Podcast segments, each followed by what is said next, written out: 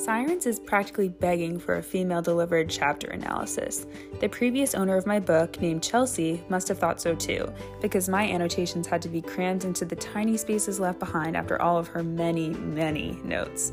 Sirens was written with the sirens of the Odyssey in mind, mermaids whose songs Odysseus must avoid hearing in order to keep him and his crew safe on a ship. In my episode today, then, I will be doing some self exploring to identify my own personal sirens, those temptations which I anticipate and do my best to avoid in life.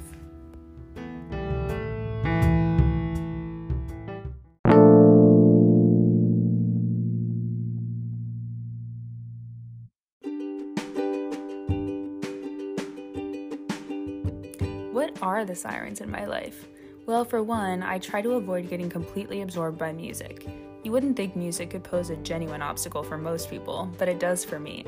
Every task on my list is made more pleasurable by Spotify or certain playlists of mine, even if said music makes the task three times longer and potentially even more dangerous.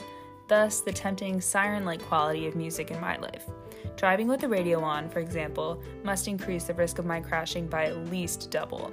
Coincidentally, the art at the center of this chapter is music, and we see harmonious references popping up all over the place.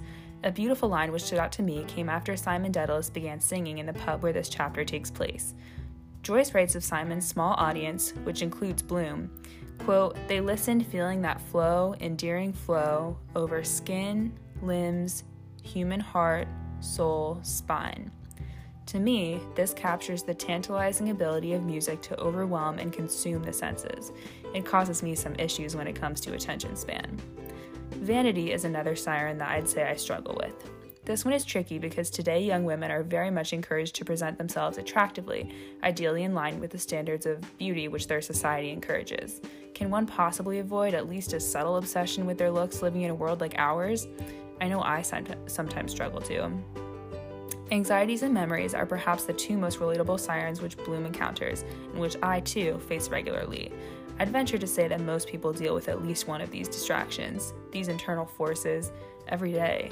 They're core features of human life which have been with us since the beginning of time.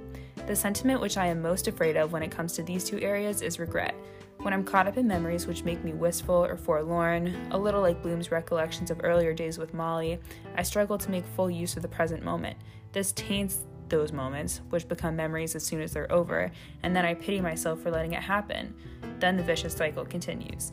My heart went out to Bloom a bit in this pub, where we saw him battling the allure of tempting sirens. We all navigate life doing our best to hold ourselves back from these, often with a less than favorable success rate.